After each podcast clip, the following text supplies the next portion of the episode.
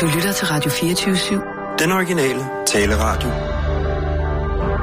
Velkommen til Bæltestedet med Simon Juhl og Jan Elhøj.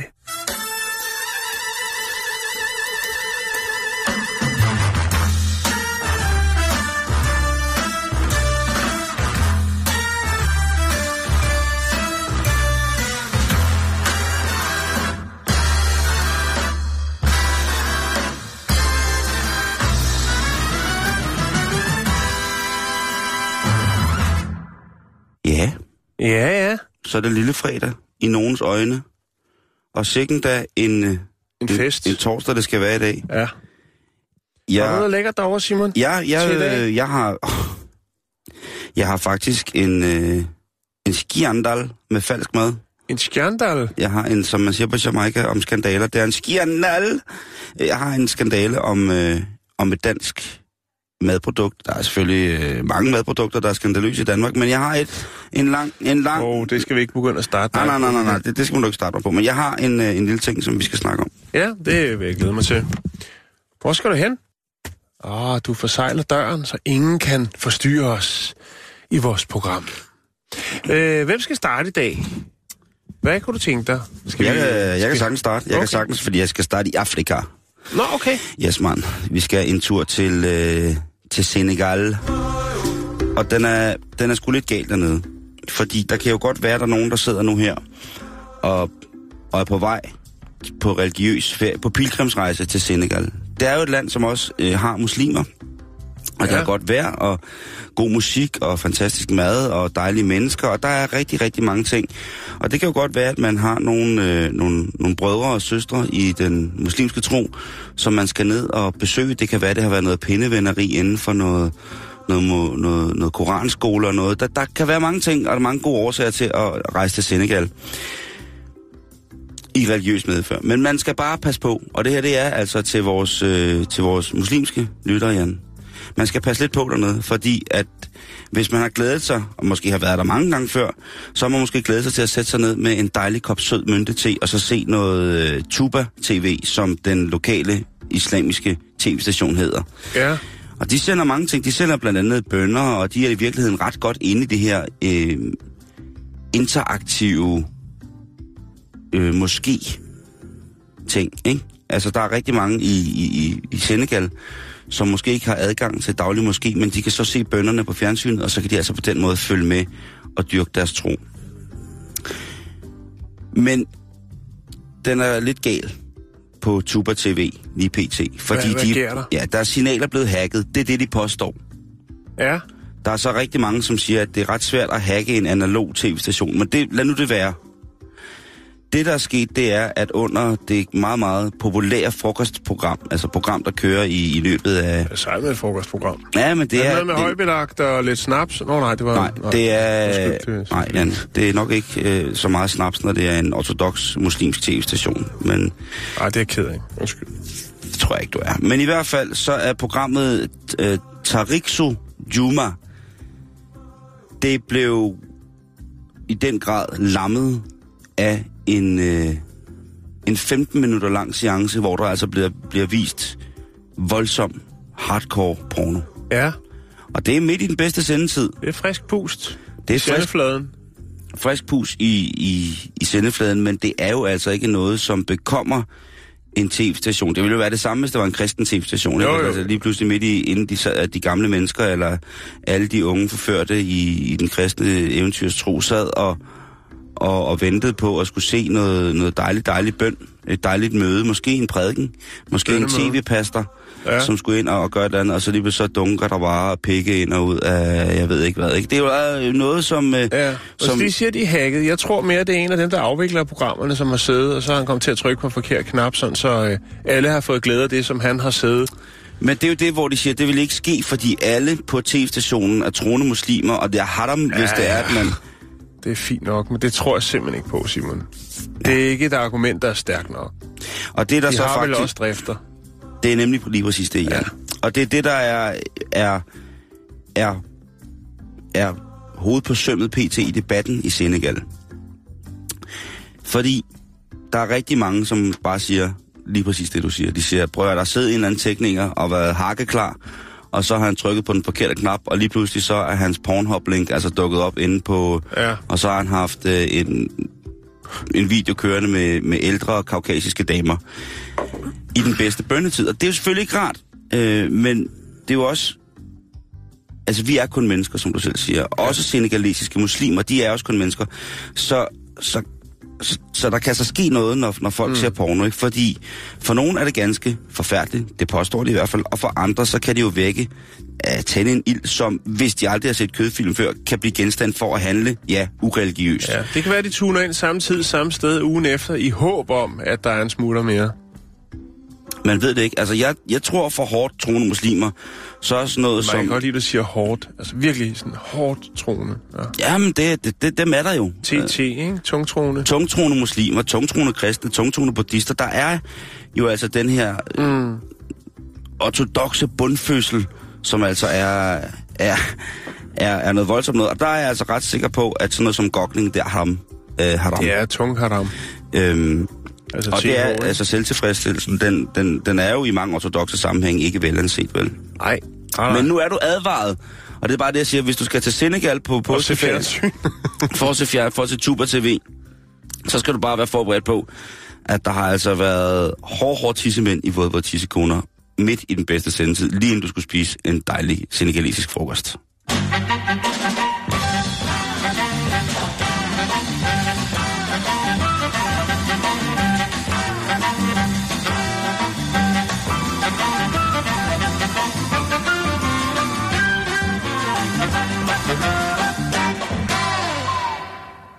Så skal vi snakke frisk luft. Ej, kan du huske den dejlige, dejlige det ja. luft, vi fik fra Sille? Ned ja. fra, fra Lac de Genève. Ja. Ej, jeg går stadig lidt småhøj på den. Ja, jeg, blev sgu, var... øh, jeg blev sgu lidt forført. Jeg har aldrig fået, fået luft øh, på den måde. På det flaske. Var på nej. Flaske, som, men som det gave. Er jo, det er jo, øh, jeg skulle til at sige det nye, vi har jo beskæftiget os med det nogle år, men der sker jo hele tiden noget. Det er jo en... Øh, frisk luft er en industri i rivende udvikling. Det er det, men altså, jeg synes bare, det var så fint, at det var hjemmelavet frisk luft, vi ja, fik fra Sille. Ja, ja, ja. Jeg kunne ligesom, altså, åh, det var ja. som at dufte ja. i en schweizisk kvinde. Nej, det er også lige meget. Ja. Nå, men i hvert fald i Kina, der sker der noget. Der har de sgu også brug for det, har jeg hørt, ikke? Jo, det har vi snakket om meget. Det skulle det, være værre end nogensinde før. Nogle, nogle år siden, vi snakkede om, øh, om det her med, at... Øh, der jo var så meget forurening i Beijing, så, så de øh, kameraer, der er opsat for at... Ja, holde øje med trafik og hvad de ellers skal holde øje med. De kunne simpelthen ikke... Man kunne ikke se noget på kameraerne på grund af smoggen. Og øh, ja, så tænker noget... man, i stedet for at løse problemet med at måske få smoggen til at forsvinde, jamen så sætter vi nogen til at udvikle nogle kameraer, som øh, kan filme, t- til trods for, at der er smog i gaderne. Øh, men der er ved at ske rigtig mange interessante ting dernede. Øh, det er som om, at de øh, har fået sådan en miljøåbenbaring dernede. I hvert fald så har øh, premierministeren øh, Li Keqiang... Han har øh, været ude og sige, at jamen, altså, blå himmel, øh, det skal aldrig være en luksus. Øh, det skal være noget, der er for alle. Og derfor så har de, øh, staten altså øh, støttet op om et, et firma. En frisk, et frisk nyt tiltag, nemlig øh, et, et firma, som øh, producerer frisk luft på dåse. Og det er så vel at mærke, øh, det er aftappet, som de kalder det, i en skov i det vestlige Kina. Og det er så dåser øh, til halvtreds kroner stykket med frisk luft. Øhm, der er til uafbrudt brug, øh, to minutters uafbrudt brug i sådan en flaske med frisk luft. Øh, det var i, par, i parlamentet i øh, sidste onsdag, eller forrige onsdag her, at øh, de havde luftforurening på programmet. Og... Øh, Det er faktisk sådan, det, det læste jeg lige øh, i en anden artikel, at, at man jo rent faktisk nu, faktisk med stor mediebevågenhed dernede, allerede er begyndt at, at tænke sig lidt om, og har faktisk lukket øh, en del kulkraftværker ned i Kina. Tro det eller ej. Den havde jeg ikke set komme, Simon. Ej, så har de så til gengæld bygget atomkraftværker. Ja, og det er jo fantastisk, fordi det er virkelig godt for miljøet øh, og et eller andet. Øhm... Den her øh, nyopstartede fabrik, som så åbenbart får, øh, får tilskud af, af staten, det lyder jo egentlig også vildt, ikke? Ja. Altså, vi snakker en friskluftfabrik. Den ligger i Ningdong Forest Park i Shaanxi-provinsen. Og øh, de komprimerer altså luft direkte ind i flasker. Og øh, det er så vildt. Det er, det er meget surrealistisk. Folk... Øh, på de sociale medier dernede. Der er Twitter og Weibo, som vi jo elsker. Øh, de er selvfølgelig begejstrede, men øh, det er faktisk sådan, så at de meget hurtigt allerede kunne melde udsolgt. Og det synes jeg, det er alene den overskrift, havde man sgu ikke set komme øh, på noget tidspunkt. Altså, vi har ikke mere frisk luft øh, på lager. Der er jo det der, altså ja, det er jo sjovt, ikke? Fordi det har jo været sådan noget genstand for, for stor humor på mange måder. Ja, hvor, der har hvor... været de her, der øh, oppe i Skotland indfanget. Vi har jo haft rigtig mange historier om folk rundt omkring i verden, som har øh, fanget en frisk brise og solgt, og det er så også blevet solgt. Men det har mere været sådan for sjov, men nu er det så blevet alvor, og nu er det rent faktisk blevet til, til, til en fabrik. En friskluftsfabrik. Jo, men altså den gode gamle Mel Brooks-film, som hedder Spaceballs, hvor de jo altså øh, får Perrier-luft, den her arrogante øh, franske mineralvand, mm. som så også begynder at fremstille luft. Det bliver jo mere og mere en, en virkelighed, men som sagt, så er virkeligheden jo altid meget, meget, meget federe end fantasien, ikke? Jo. Det er godt nok crazy shit, ikke? Jo. Øhm, altså, folk er vilde med, med, med den friske luft her, og... Øh, altså siger, ja, altså prisen, den er, den er, sådan, den er rimelig, men altså, det, det er jo...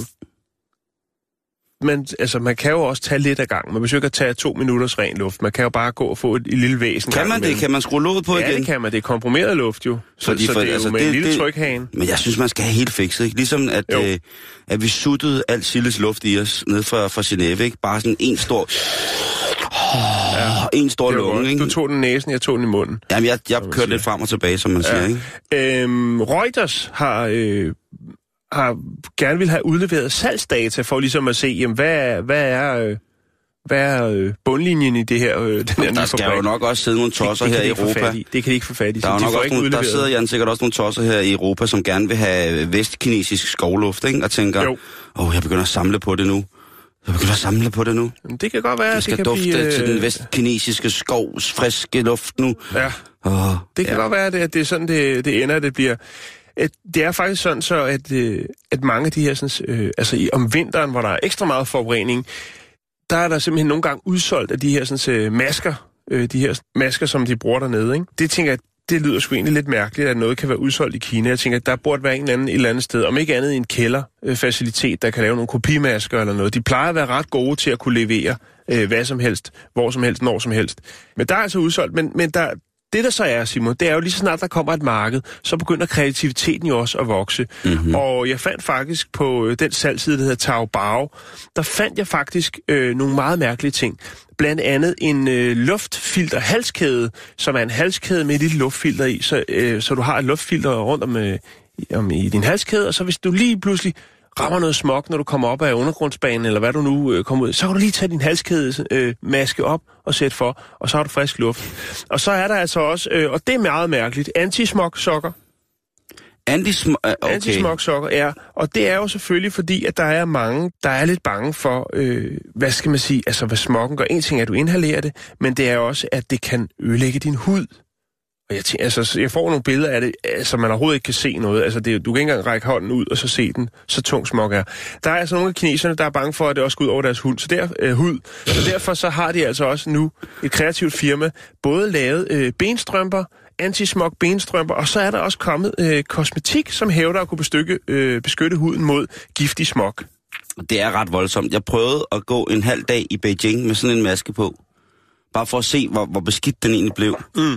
Nå, men jeg, jeg kunne godt mærke, at nogle af de første gange, jeg var i, i Beijing, det er mange, mange år siden, der var, det, der var også godt gang i den, kan man sige. Men her for et par år siden eller sådan noget, den anden dag, vi var der, tog jeg sådan et bad. Og så, jeg ved godt, det er klamt for nogen. Et bad? Ja. Det er fandme klamt. Men så tog jeg lige at snøde næse, altså pudse næse i badet, og det er der mange, der synes om. Det skal man gøre. Og der kom der altså to så sorte buller ud, som man næsten tror, det løgn. Er der jo galt nogle hakker, der, der var ligesom altså sådan helt... Øh, Altså helt vildt stor. Udover at selvfølgelig også ryger kinesiske cigaretter, som jo er, er absolut... Hver gang du tager et væs på en cigaret, så ryger der to over dit liv. Øhm, men, men så tænkte jeg, der prøver du sådan en maske der. Og så gik jeg en halv dag med den, som det var øh, mildtæt klaustrofobisk. Men når jeg så så, hvor snavset den var, øh, da jeg kom hjem om øh, eftermiddagen, efter kun at have gået med den halv dag, så må jeg godt indrømme, at det var... Jeg kan godt forstå, hvis der er nogen, der synes, at det er, det er velment at gå med, med det der, for man får altså en ordentlig... Øh, Man får, sgu, man får sgu lidt med ind, tror jeg, både af støv, og så tør jeg slet ikke tænke på, hvad der ellers er af partikler, af partikler og flugtige luftarter, som øh, ellers florerer i en, en by, hvor der afsluttes en skyskraber cirka hver andet minut. dos, dos, dos. Control el terreno. Con la nueva montañera D S R et hundrede og femogtyve til to hundrede. Con un potente motor y diseño extremo. Godt, at vi starter med lidt øh, mexicansk her, fordi nu skal vi tale lidt om gengældelsens time, Jan. Uh-huh. Og vi skal tale om noget, som skiller vandene rigtig, rigtig meget. Og det er tyrefægtning. Ja. Det er jo rigtig, rigtig... Det er voldsomt at se, men, øh, voldsomt at se på, og det er jo absolut også dyreplageri af værste skuffe. Enig. Men det er jo også en tradition, og det er jo også en gammel... kan man så diskutere, om det er nødvendigt, men en gammel tradition for ligesom at... Det, det, det er kulturelt. Ja, men jeg tænker, det, altså det der med en tradition, det er lidt ligesom en delikatesse. Mm-hmm. Altså, altså hvis det er en tradition, så er det okay, ikke? Ja, ja, eller hvis det er, ja, det er en delikatesse. Ja. Nå, okay, men så spiser vi det her dybstægte fluen også. Ja. Øh, eller hvad det nu kunne være. Det er jo sådan en af de første action sports, der har været, ikke? Fordi det har jo været det her at slippe et vildt dyr løs, og så skulle man bevise sin mandighed ved at nedkæmpe det her i forvejen ret nedbrudte og irriterede dyr. Og jeg må indrømme, jeg har jo set det stort set i hele verden. Og hver gang jeg går ind og ser det, siger jeg, nu er det sidste gang. Og jeg bliver, jeg får det, altså, jeg får det øh, simpelthen fysisk dårligt, når jeg ser det. Jeg, jeg synes, det er så...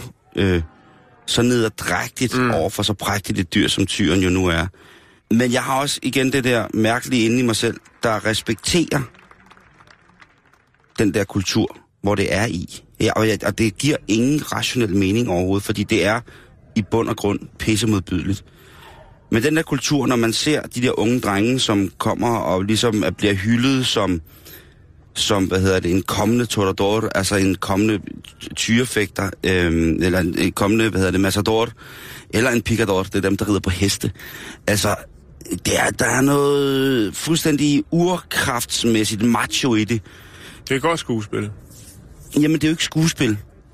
Det er jo... F- øh, ja, ja. For mig det, minder lidt om wrestling, på en eller anden måde. Ja, det, det kan godt være, men det, det er jo meget værre end wrestling, godt, fordi der, der, der dør jo dyr. Ja, ja, ja, og, og, jamen, og det, jeg, jeg tænker fremtoningen... Den måde, og det er, de, de det er bare... Øh, jeg, jeg vil til hver en tid, hvis jeg kunne trykke på en knap for at stoppe tyrefægtning. Det, det er ikke det. Og der er jo masser af folk i lande, dyrerettighedsorganisationer, som jo i både i Spanien og øh, Sydfrankrig og sådan noget, som jo altså virkelig går til den og prøver at få forbudt det her. Men jeg tror, det vil være lidt som at, at forbyde, at vi har jo ikke noget i Danmark, der kan måle sig med det her. Vel, det eneste, vi har, som ligesom indbefatter dyr, øh, det er jo det her... Øh, Med, med, altså, der er jo dressurheste og travheste og militærheste og hvad det alt sammen hedder. Men der er, Jan, også retfærdighed til i verden, hvis vi skal tage, tage det på den måde. Og det er fordi, at i Mexico, der måtte øh, Antonio Romero, han må nu nok indstille sin, sin tyrefægtningskarriere.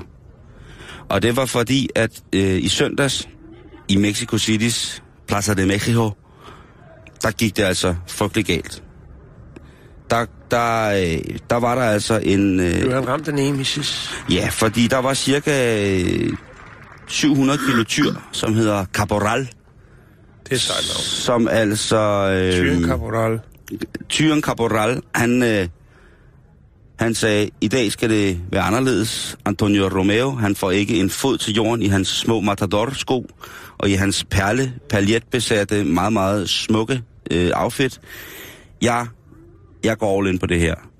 Så i et øjeblik, hvor at øh, hvor Antonio Romeo, han er uopmærksom, så vælger øh, Caporal altså at penetrere ham, men ikke bare sådan, øh, ikke bare, men han stikker ham ikke som sådan med hornet ind i, i, i en muskel. Nej. Han vælger simpelthen at gå den helt rigtige vej og køre direkte, øh, køre den ind med hornet direkte i anus.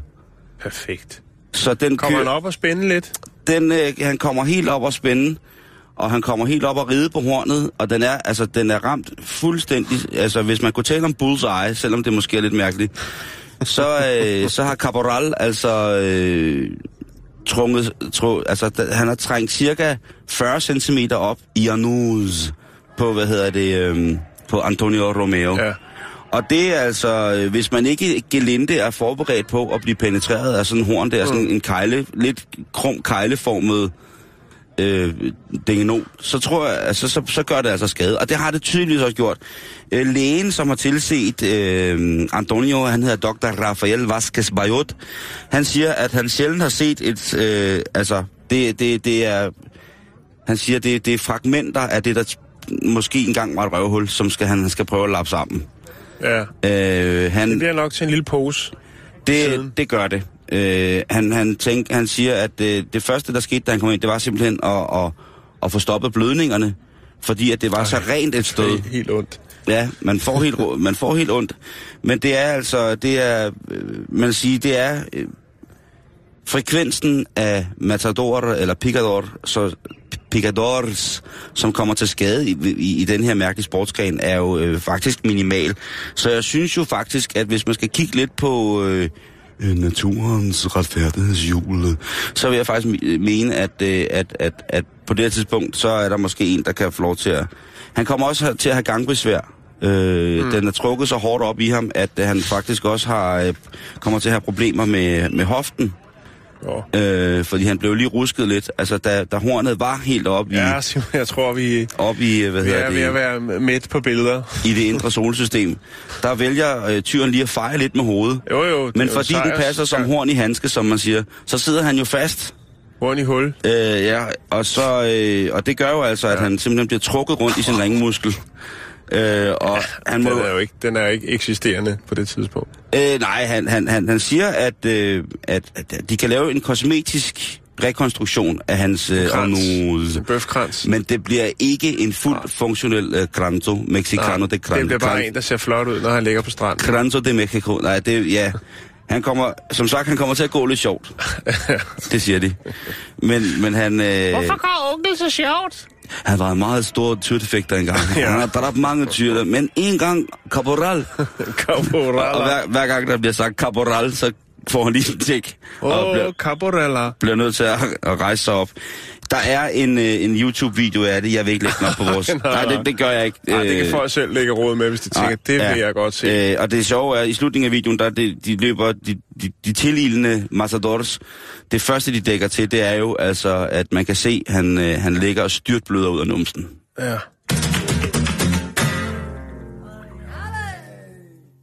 Men hvad med Caporal? Hvad Ka- blev der af det? Har den fået, Caporal, har den fået han, en medalje eller noget? Nej, Caporal, han blev selvfølgelig... Fagforening. Han blev selvfølgelig... han blev selvfølgelig hyldet af dyrerettighedsforkæmperne. Ja, det er jo klart, at hver gang det, der er noget, der, der, der sker sådan der, så... Øhm, det var ikke det, de kom for at se, dem der... Nej, altså, øh, Caporal var øh, i, i, faktisk allerede ret øh, ramponeret med, med de der peones, som det hedder, som er de her ja. grimme, grimme spyd.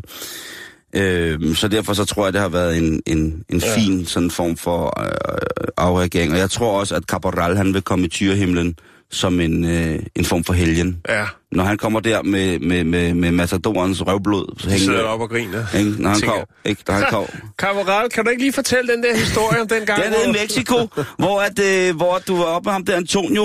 Øh, hvor at, du kan... Altså, hvor at, øh, det er en god historie, det er, Caporal. Kan du ikke lige fortælle den igen? Ja. Nå, vi skal videre i programmet, Simon, ja, det skal vi. og øh, skal vi. jeg har en opfølgning på en historie. Skide godt, skide godt. Ja, ja det, jeg, jeg, jeg ved ikke om det, jeg, nu bringer jeg det. Ikke? Bring det på, broder, bring det på. Jeg ved ikke om du kan huske historien om den femogtyve-årige havskildpadde i Thailand, der blev kaldt Bank. Jo, som og fik det var jo fordi, at, øh, at øh, folk, turister, øh, mente jo, at det bragte dem, bragte dem held og lykke at smide mønter ned til dem, sådan jo så til tider øh, valgte at indtage. Og det var jo en tim, det var jo, hvad var det, fem kilo mønter, den havde i sig. Ja, det var voldsomt. Så øh, blev den jo opereret. Det var jo under stor mediebevågenhed. Men øh, nu er Bank ikke blandt os længere. Den døde i, i sidste uge, og den døde af blodforgiftning. Man kan se øh, på, der, på den gode side, og så tænke, jamen, øh, altså Bank fik jo muligheden for at svømme frit og spise lykkeligt, som de beskriver det, øh, i en rumtid. Ja, det er jo så et par uger jo, øh, før den jo så øh, døde af de her øh, problemer, der var. De her, sådan, altså en helbredsundersøgelse viste, at øh, det var indvoldende, og, og, og de her blodforgiftninger øh, grundede af de her, alle de her mønter, som den havde slugt igennem øh, årene. Mm. Ja, ni hundrede og femten mønter var det blevet til, og vi håber, der sidder øh, ni hundrede og femten turister derude og føler sig rigtig øh, lykkelige, øh, og har, føler, at de har rigtig meget held i hverdagen, øh, på bekostning af en øh, fin femogtyve-årig havskildpadde i Thailand.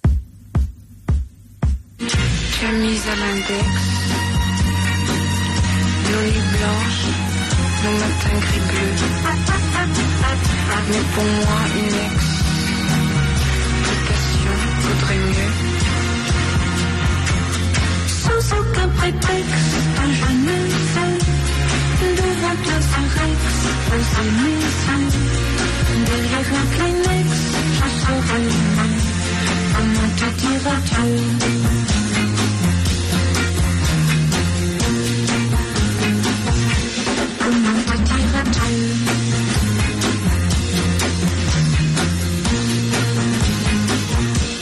Ja, nu skal vi snakke om, om noget, som det ellers plejer at være, være dig, som er ekspert i. Men ja. Jeg prøver at våge mig ind på dit område. Du må hjælpe mig, hvis det er, at jeg kuldsejler på det her. Ja. Fordi der er en kæmpe, kæmpe stor ekstra jomfruolivenolie-skandale i gang. Ja, okay. I Danmark. Det er øh, simpelthen... En skandale lige fra. Ja, det er den falske olie. Den falske olie. Der, der er tale om den falske olie. Er der det nogen, har der jo... har taget mødommen på jomfruolien? Det tror jeg godt, du kan rejse. Det er en fin måde at sige det på. Der har jo været i mange år en, en lidt, et lidt blindt øje til, at meget spansk olivenolie bliver sejlet til Italien, og så bliver det certificeret som italiensk olivenolie. Ja. Og så solgt øh, lidt dyre på den der måde. Øh, selvom at øh, spansk jomfruolivenolie i mine smagsløg tit og ofte brager højder over både fransk og italiensk jomfruolivenolie. Jeg kan godt lide begge dele. Og der er den græske? Den græske, den er, den er, den er virkelig, virkelig, virkelig. Noget af det bedste, bedste olivenolie, jeg nogensinde har haft, det har fået dig. Yes. Og det har du købt i Grækenland. Yes. Og det, det er i Striberbyen dernede. Ja, ja. Saloniki. Og det er, det er, hvad hedder det, det, det er stadigvæk noget af det bedste olivenolie, jeg også kan lide. Fordi det har sådan en... en peberrød og sådan noget. Men altså, nu skal god, vi snart... god olivenolie er god olivenolie. Lige præcis. Men, men, den men skal er det også... noget med noget falsk varebetegnelse? Ja, fordi at øh, mærket grøn balance, jeg siger det igen, grøn balance... Ja, det forpligter. ...er blevet nu af Fødevarestyrelsen blevet øh, fået ordentlig hak, hak i, øh, i tuden. I renommet. Ja, det vil jeg sige. Og, øh, og, og det... Jeg vil faktisk vælge at boykotte mærket nu fuldstændig. Jeg har ellers været glad for det, men jeg vil faktisk være, være ærlig og sige, at det, det stopper her. Det er ikke, ja, det er jeg har ikke rodet så meget med den. Jeg har min favorit ned fra Netto af. Lige præcis, men det skal du tænke over nu. Fordi Netto er også blevet, blevet hakket i at øh, sælge jomfruolivenolie, som ikke er jomfruolivenolie. Ja. Og det er en razzia, som har øh, foregået i hele den danske detailhandel, øh, hvor at Fødevarestyrelsens rejsehold har påvist, at folk nu er blevet, altså vi, os der elsker god olivenolie, vi er blevet tørstødt uden olivenolie. Ja, jeg forestiller, fordi... når du siger razzia, ikke? Så forestiller mig det lidt ligesom, når man ser de der sådan, amerikanske programmer med de der specielle enheder, hvor de kører sådan en sort bil, øh, og så hænger der sådan nogle betjente ude på siden. De er klar til at komme med den store hammer. Der tænker jeg, det er lidt det samme her. Det er så bare en hvid bil, og så er der nogle folk i kitler, der ligesom hænger ude på siden af bilen, og så er de bare klar Prøv til at, at løbe ind i Coop og sige... Prøv at høre her. Prøv at høre. Michael Rosen, Rosenmark, som er chef for Fødevarestyrelsens rejsehold, han siger, de har ud, og nu citerer jeg, vi har udtaget femogtredive typer ekstra jomfruolivenolie til laboratorieanalyse og smagsanalyse på et spansk laboratorium. Kun de seks var faktisk jomfruolivenolie, forklarer han. Uh-huh. Han siger, at han siger til det også, at tolv af olierne har været af så dårlig kvalitet, at de ikke må sælges til forbrugere. De er faktisk decideret farlige, øh, og er så ringe kvalitet, at de ikke egner sig til menneskeføde. Så øh, han foreslår nu en af de aller, aller største tilbagetrækningssager i Danmark rigtig længe. Det er tonsvis af flasker elendig fubolie, som skal fjernes fra hylderne. Det skriver... Fubolie? Øh, ja. ja. Katrine Fogel, som er øh, olivenolieekspert, øh, hun siger faktisk til Ekstrabladet, at der kan sagtens være tale om fup, men mange butikkerne udstiller flaskerne uden spots og ved og ved for høje temperaturer, som nedbryder ekstra jomfruolivens struktur og gør dem til dårligere olier, som så ikke længere må klassificeres som ekstra jomfruoliven. Mm. Og så kritiserer, kritiserer hun til gengæld også detailhandlen for at presse priserne hårdt, men det, kan vi, det er jo et helt andet program, men det har hun jo fuldstændig ret i. Øh, Rosenmark, han siger dog også, at han har ingen grund til at tro, at danske virksomheder snyder bevidst i den her sag. Nej. Men der vil jeg så sige, kære Rosenmark, lad nu være med at skyde os forbrugere blå i øjnene om, at importører af råvarer fra lande ikke skal tjekke deres ting, om det egentlig er, hvad de får. Mm. Altså, det, det må der vel, det må være, altså, der må ligge et vist ansvar på importøren af sådan et produkt. Han skal, Emil Rosenmark, du, prøv at høre, du har en så voldsom position, så du skal ikke være gode venner med alle. Jeg siger det til dig, det er et godt råd, du behøver ikke være gode venner med alle. Mm. Når du, der, der må du også godt, øh, man må godt hælde lidt ud af, af ørerne, og det gør ikke noget i forhold til din professionelle distance i, i, i dit virke. Men der er altså en, øh, en importør, som jeg synes skal have en ordentlig røvfuld. Ja. Og der er en distrib- distributør af de distributør. her ting, som også, jeg synes, at der er kontrolledende. Det, er, er det bare mig, der er fuldstændig nazi, eller er det, vil det være fuldstændig normalt, at hvis man køber et produkt, så tjekker man, at man, f- at, at man får det, man betaler for? Mm. De har vel for fanden også købt det ind som jomfruolivenolie. De har måske tænkt, åh, det var da en fantastisk indtalspris, den er der, øh, og det er jomfru, og vi, ej, avancen bliver fantastisk, vi kører, vi kører. Er, der, er, det, virkelig, er det virkelig så grelt, at folk bare, at, at Grøn Balance for eksempel er fuldstændig kolde i røven over, hvad de sælger, bare det er billigt, og det kan være lidt økologisk. Måske økologisk. Ja, eller også aner de ikke. De har bare købt et, et produkt, og så hælder de det. Jeg er naiv, Jan. Jeg er naiv. Der er jo faktisk det, der hedder det internationale olivenråd. Mm. og øh, det blev stiftet øh, i Madrid i nitten nioghalvtreds. Øh, og øh, den grundlæggende vigtigste funktion, det har, det er ligesom at... Øh, Altså, og, og det er en sammenslutning af alle øh, olivenproducenter og øh, alle, alle olivenproducerende lande i Middelhavsregionen. Det vil sige, øh, ud over det, vi har jo øh, I O C og hele E U, så er der jo øh, ud over det sytten medlemmer, blandt andet øh, Albanien, Algeriet, Argentina, Kroatien, Egypten, Iran, Irak, Israel, Jordan, Libanon, Libyen, Montenegro, Marokko, Syrien, Tunesien, Tyrkiet, Uruguay. Mm. Øh, vidste du faktisk, at det er, og nu sagde du det der med, at Spanien, øh, at Spanien eksporterer til Italien. Det er faktisk, øh, It- Italien, de, de fører meget, meget stort. Øh, I Italien, der er der øh, en million et hundrede og tres tusind producenter af olivenolie, mm. og, og så kommer Grækenland på en anden plads, og de har så kun, kun tre hundrede og firs tusind producenter. Men dem i Italien, så, det er ikke særlig store producenter. Der er nogle Ej, store er producenter. Ikke, men de er jo registreret, kan man sige. Ja, det så, kan man så, sige. Så, så, så det, det tæller. Dansk Supermarked, øh, de har jo også øh, et øh, laboratorie, som er E U-akkrediteret. Og der oplyser, hvad hedder det, pressechef Mads Hvidtved Grant, at de gider sgu da ikke at hive, øh, hive deres, øh, hvad hedder det, hive deres olivenolie ekstra og jomfruolivenolie tilbage, bare fordi Fødevarestyrelsen siger det, fordi de har deres egen laboratorier, og de, deres laboratorier siger, at det er voldblæret ekstra jomfruolivenolie der. Ja. Så han siger, at, øh, jamen altså, han siger direkte, at, øh, og det er altså Netto, Føtex og Bilka, der siger deres øh, pressechef Mads Hvidtved Grant, han siger, Fødevarestyrelsens testresultater harmonerer ikke med vores egne analyser fra E U-akkrediterede laboratorier, som viser, at der intet er galt. Mm. Så, øh, så det, er jo, øh, det er jo op til dig selv som forbruger, om du vil tro på, at øh, Mads Hvidtved Grants egne E U-akkrediterede laboratorier er bedre end Fødevarestyrelsens øh, hvad hedder det, test. Øh, og han siger, at, øh, han siger jo også Mads Hvidtved Grant, som er, er, er pressechef i den supermarked, han siger også, at jamen, olie, som er uegnet til menneskeføde, det er selvfølgelig aldrig blevet solgt. Øhm.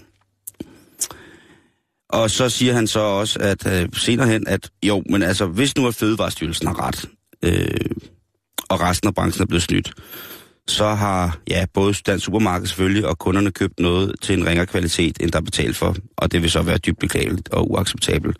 Så han gør, som en pressechef skal, han snor sig, han har smurt sig i en måske ægte olivenolie, så han er en lille smule teflondon.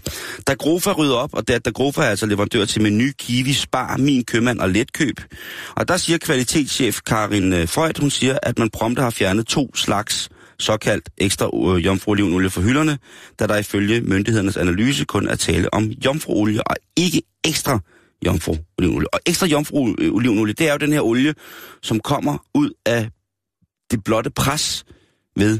Altså det bliver ikke kværnet eller presset. Det er bare det pres, den olie trækker ud, når olivenene bare ligger i lag. Altså det er olivenes egen vægt, der mm. giver det første pres. Det er den ekstra koldpressede jomfruolivenolie, som mange priser som værende øh, flydende guld. Jeg kan tilslutte mig en, en vis del af det. Øhm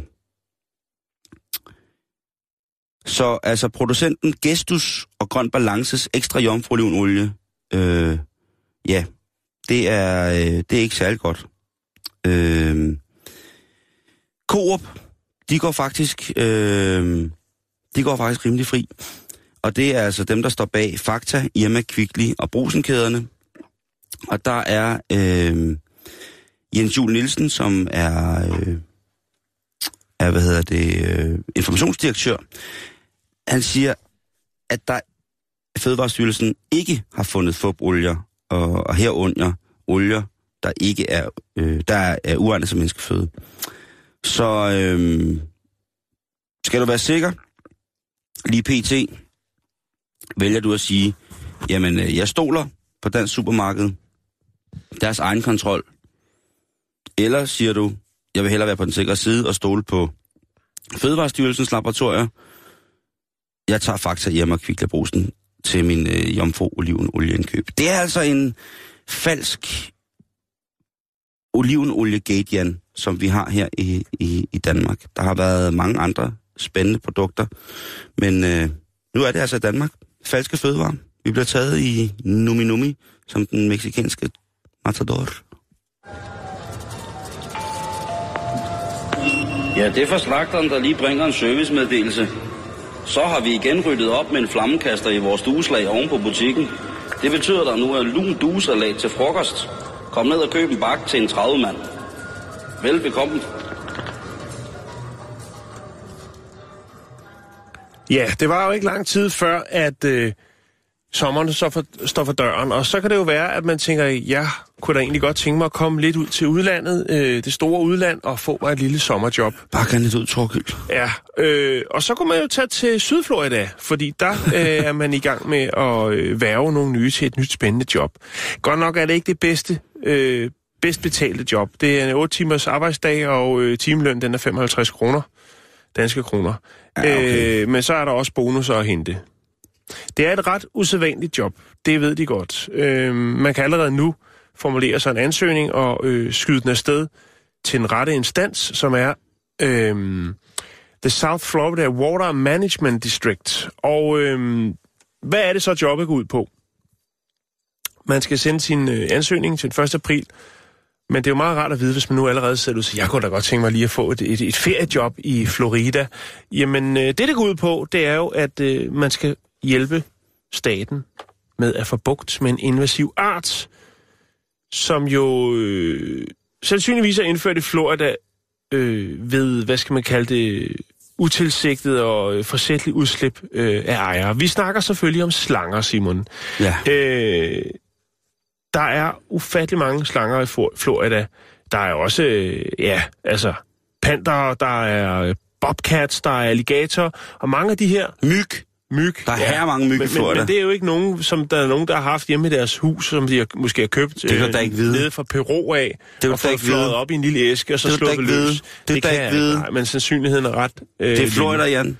Ja, men, men i der hvert fald, er et sted i verden, hvor der øh, er nogle folk, der skal kæle myg. Slanger og krokodiller, det, de er vilde med det, ikke? Altså, øh, og, og så er det jo så, lige pludselig så finder du ud af, gud, den pyton, den er sgu blevet lidt stor, den, der er ikke plads i min toværelses, øh, og så slipper de den løs. Ja, så synd. Og øh, så er det jo så, at øh, de huserer i Florida, og øh, man er ikke helt begejstret for, øh, for så mange af de her dyr. Så udover timelønnen, Simon, så er der altså som øh, professionel python-dræber, jamen, øh, der får du øh, tre hundrede og fireogfyrre kroner i bonus, hvis at slangen, som du øh, dræber, den er øh, over en komma femogtyve. Og øh, så er der altså lige en ekstra femogtyve dollars, altså et hundrede og tooghalvfjerds kroner, hvis den er længere end det. Altså hvis du, har, hvis du er oppe i en, en to meters penge, jamen så får du lige en femogtyve bas øh, oven i hatten. Så det er jo virkelig bare en, en udryddelses, det er en etnisk udrensning af pytoner. Det er det fuldstændig. Du har fuldstændig ret. Fordi der må også ja. være nogle naturligt forekommende store kvælerslanger ja. i, i sumpen, ja. ikke? Og hvis du finder en rede, hvor der ligger æg, jamen så får du lige en seks hundrede mand mere. Ej, hvad er det forfærdeligt. Øh, jo, Simon, men det er... Det er til stor frustration, og det er et problem med, alle de, med alle de dyr, som bliver sluppet løs, fordi folk siger, hey, vi bor et fedt varmt sted, og det er fedt med sådan en eksotisk dyr der, og så kan jeg lige gå med den ned og shoppe i Walmart, og så får en masse opmærksomhed og laver lidt, øh, lidt fyre på det, og så bliver øh, pytonen for stor. Man skal være atten år. Man skal have så en iPhone eller en anden smartphone. Øh, det kræver det, fordi at det, man selvfølgelig skal øh, bruge G P S-funktionen. Så skal man have kørekort, og så skal man ikke have nogen øh, lovovertrædelser øh, på sin strafattest. Øh, og det skal heller ikke være noget, der er, som de siger, dyrelivsrelateret øh, inden for de sidste fem år. Så skal du have, øh, skal du have noget våben. Og øh, det er jo sådan, ja, altså du skal jo skyde slangen. Ja, man skal simpelthen skyde den. Ja. Øh, men der vil jeg egentlig godt lige se en øh, stå og fedt lidt med sin, øh, sin revolver, hvis der kommer sådan en, en to komma fem meter pythonslange øh, glidende hen mod en. Ja. Men øh, det er altså det, Simon, og der er jo lidt penge at hente, og der er jo i den grad, kan man sige, hvis man nu er ved at spare sammen til en lækker lejlighed eller noget, så skal man jo virkelig være flittig, fordi man siger, en ting er jo mindstelønnen der, femoghalvtreds kroner i timen, men hvis, altså, det kan godt gå hen og blive en god forretning, hvis du virkelig giver den gas, og ikke hvis man er bare skal... bange for, for, for pythonslanger. Ja. Man kan jo, øh, ja, men der er jo mange måder at lokke sådan et dyr til sig på, men det er jo i virkeligheden også, hvor skulle folk skamme sig over at, at sætte deres dyr ud sådan der på den der måde. Det, det er jo, ja. altså, jeg, jeg giver lige en idé, en, en idé til, til Pixar eller Disney, ikke? Ja. Kunne I ikke lave en ny tegnefilm, der handler om alle dyrene, der er sluppet løs, og så lever de i en hemmelig by og har det rigtig godt sammen ude i sump? Det er en rigtig, rigtig god idé, Simon. Ja, så kan der være nogle unge, onde mennesker. Ja, som hele tiden nogle, øh, nogle, danske, øh, nogle danske drenge og piger, som har fået sig et sommerferiejob øh, i Florida, ja. og øh, der løber rundt og skyder. Ja. Og jeg kunne forestille mig sådan en pythonslange, der bliver sendt ud i regnvejret og stå der med sådan en lille paraply og, og en butterfly og en bowlerhat på, og ikke vide, hvor den skulle hen, fordi at den bare var rigtig, rigtig ked af det. Så kommer der lige en alligator, som også siger, psst, hey, vi har en hemmelig by. Ja. Ansøgningsfristen er den første april.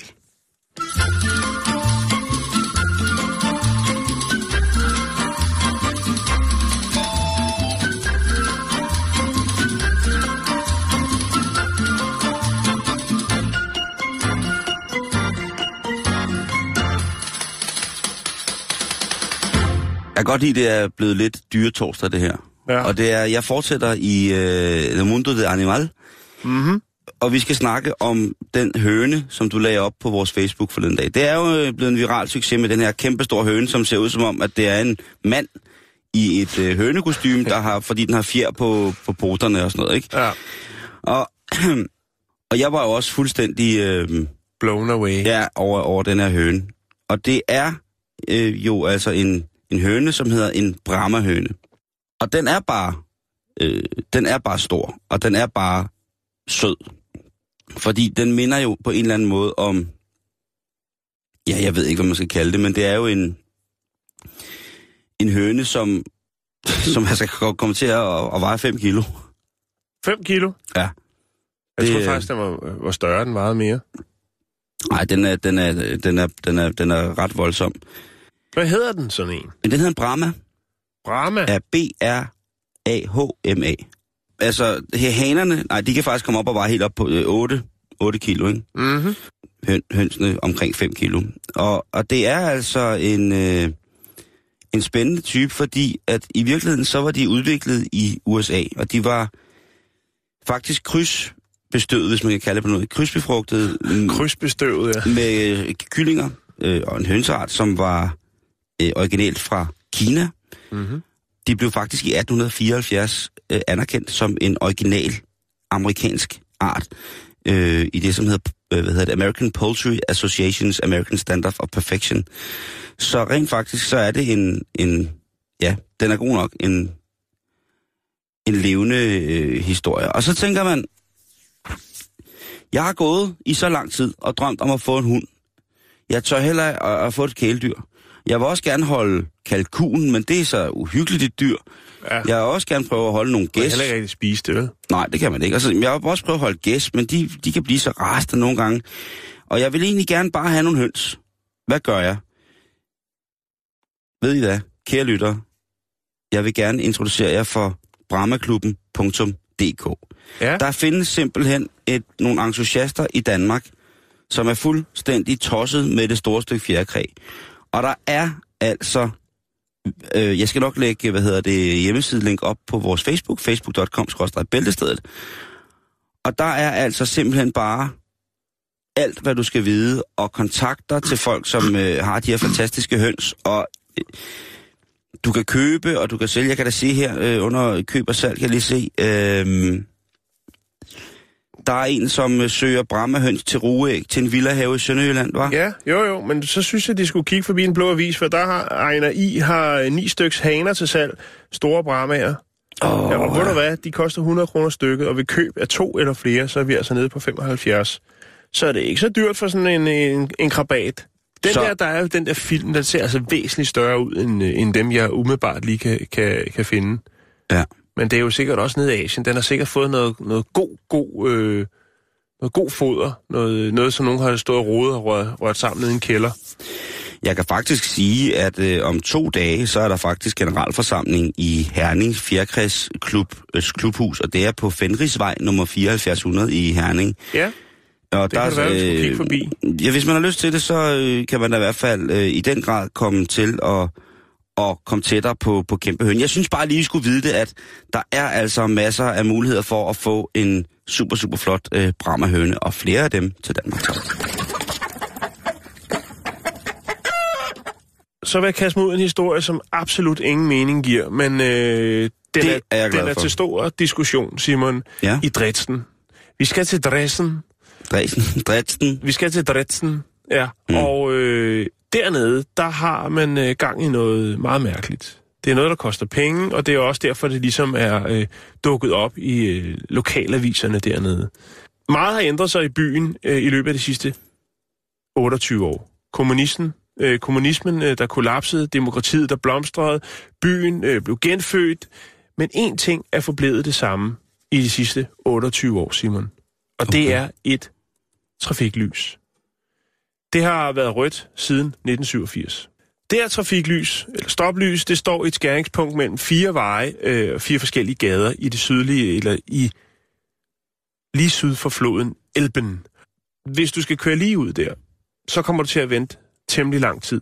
Indtil videre otteogtyve år. Men øh, du kan faktisk øh, dreje til højre.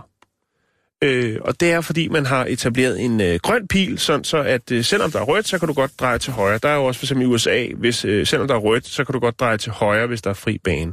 Men her har man altså sat en pil op. Det, der er lidt, lidt mærkeligt her, det er jo altså, at i næsten tre årtier, så har der været rødt. Det er der selvfølgelig nogen, der har tænkt, jamen, hvorfor er det så, at der er sat et lyssignal op, som så ikke skifter? Den er altid ja. Rød. Der har de jo så været nødt til ligesom at argumentere for, jamen, hvad går det ud på? Og det er fordi, at der simpelthen er kommet frem, hvad det har kostet at have det her øh, lyssignal kørende, som så ikke rigtig kører alligevel. Og nu har det jo så kørt i otteogtyve år, og det har jo så kostet i de, hen over de otteogtyve år vedligeholdelse, at vi er så oppe på øh, lidt over en million kroner. Det koster enogfyrre tusind årligt i det, øh, det øh, lyskryds og holde hold, øh, hold det kørende og serviceret og hvad der nu ellers skal til. I hvert fald følge de papirer, som er blevet frigivet, som har startet hele det her med otteogtyve, tyve, otteogtyve års rødt lys. Og så begynder de jo selvfølgelig at argumentere, Øh, og hiver nogle øh, administrative øh, reguleringer ind, noget med øh, paragraf syvogtredive stykke to i øh, transportforskrifterne hensyder til behovet for en nøjagtig plan for trafiklyssignaler, planlæggende af krydser baseret på direktiver fastsat øh, af Research Institute for Street Transportation. Alt muligt. Øh, det er helt skørt, så meget der findes øh, på nettet, hvor de ligesom prøver at argumentere for, hvorfor det er. Og det har fået så meget opmærksomhed, at det her øh, lyssignal og det her røde lys, altså folk, der stopper og får kig, men skifter den ikke. Altså folk, der står ti minutter, der sker ikke noget. Det har ikke skiftet øh, eller ændret sig i otteogtyve år, Simon. Det er simpelthen noget af det mest øh, mærkelige. Og nu siger man, jamen, hvorfor kan vi ikke så bare pille det ned? Og så siger de, jamen altså i forhold til, og så bliver det ved med at hive de der paragrafer frem. Jamen så er vi ude i noget overensstemmelse med øh, paragraf syvogtyve og paragraf syvogtredive igen. Det bliver ved med de der paragrafer, som åbenbart gør, at det lyssignal, det skal bare have lov til at stå. Det skal bare have lov til at stå og lyse rødt. Fair deal. Fair deal. Og der er sådan en lang, lang udredning, som jeg nok skal, skal spare jer for og lytterne også. Men en ting er sikkert, det bliver stående, det bliver ved med at være rødt, og det giver ingen mening, til trods for, at der er lavet en rapport på øh, ja, tyve sider omkring, hvorfor at øh, det her stoplys i Dresden, det skal fortsætte med at lyse rødt.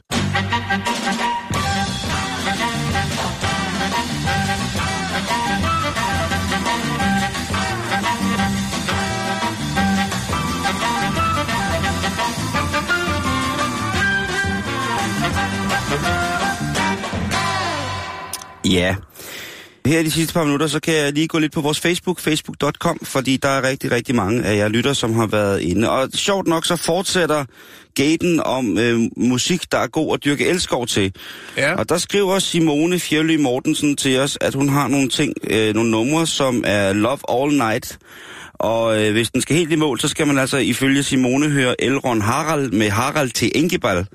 Og man kan også høre øh, Cargo med Pornstar. Hun har også sat D J Alligator ind med Sock on My Lollipop. Den havde du jo også, Jan. Ja, jo, men det var ikke, det var bare noget, jeg nævnte. Det var ikke en, jeg selv kunne finde på. Og så Hampenberg, Grab That Thing. Og nummer fem, det er Suspekt med Kinky Fætter. Ja, jo, jo, jo. Det er en tung, tung liste, den der. Det har Anders, jeg også skrevet til Simone. Anders Rosendal, han er ude i at sige, at man skal knalde til Danger Zone. Det er den fra Top Gun. Jo, jo, jo, jo, jo. Vores øh, trofaste, øh, nærmest skytsengel, Iben Hjort, hun skriver jo, erotisk musik må anbefale Beethoven øh, erotica, måske erotica, men erotica, erotica, ikke at forveksle med erotica. Ja. Sidste sats, desuden Rachmaninoffs anden klaverkoncert, sidste sats. Det er jo klassiker. Det, det må man det sige. Er det er klassisk. Ja, ja, ja. Jeg prøver at forestille øh, mig, hvordan det ville foregå. Til klassisk musik? Ja. Det er meget følsomt. Ja. Får man chancen for at få en flyvetur på en klassisk musiker, så gør det. Alt efter alderen på... Den, på, på Tæller på Michael Prit, Petri? Prøv, hun spiller fløjte, hvad tror du selv? Prøv, hun, hun bare bare vrangen ud på dig. Øh, altså, prøv at se, hvor tynd Lars Hannibal han ser ud. Ja, det, ja, det kan godt være, at det bliver en, en stor sag, men, øh, men øh, altså, Michael Petri... Jeg så engang et program, hun kan spille to fløjter på en gang, hvis du forstår sådan en lille en. Ja, det tror jeg gør. Så øh, hvis en du kan få fat... En i dur. Ja, men jeg kan love dig for. Siger. En der dur, en op i mål. Vise ord. Tak for i dag. Ja. Vi er tilbage igen i morgen, hvor det er fredag, fredag, fredag. Ja, så, øh, så står vi her ude øh, i en øh, gammel lagerhal. Et øh, ubestemt sted i Danmark, hvor at... Øh, Vi jo altså har øh, vores deltager til verdens stærkeste vagina. Det er Bettina. Og øh, ja, Bettina Hansen, nu bruger du dæknavnet Sulfo K. Her, øh, hvor du skal vise os nogle øh, forskellige øvelser, du laver med din vagina, for ligesom at styrke dig til at kunne, øh, kunne løfte så meget som overhovedet muligt. Og øh, Bettina, eller Sulfo K... Ja, her er der to græsslåmaskiner, der er bundet sammen med gaffatape, og så løfter du altså to græsslåmaskiner kun med underlivet, altså med væggene. Og nu lad os se, hvordan det går nu. Så her, nu smider jeg de to græsslåmaskiner ud fra stilasset, og så holder jeg så igen med selve mellemgulvet for oppe knibøvelser. Så, så bliver det skubbet ud her. Så hænger de der. Ja, og der bliver altså svinget igennem med de to græsslåmaskiner her. Øhm, og, og nu får vi Bettina ned fra stillads igen. Og Bettina, hvad motiverer dig til at, at løfte græsslåmaskiner? Jeg skal løfte en bil! Jeg skal løfte en bil! Ja, og der var ikke meget svar der. Hun er åbenbart in the zone lige nu. Og... og Øh, Bettina eller Sulfo K her øh, fra Stad i Midtjylland vil nu prøve verdensrekordforsøget, altså at løfte en Fiat fem hundrede med, øh, med sin vagina. Og her vil Fiat fem hundrede'eren så prøve at give gas, og så skal hun så holde øh, Fiat'en igen. Hun står altså op på sit stillads igen. Lynhurtigt er hun deroppe på trods af sin noget drøje størrelse. Og her så skal hun altså prøve at trække via en sugekrop i taget på Fiat fem hundrede, den store lille bil, op øh, i omkring tredive centimeter højde med selve væggene. Og jeg tror, det er ved at ske nu.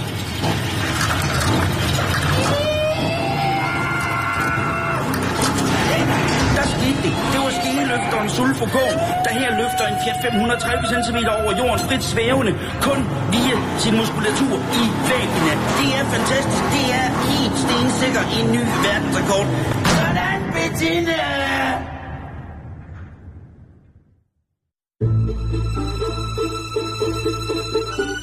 Du lytter til Radio fireogtyve syv. Om lidt er der nyheder.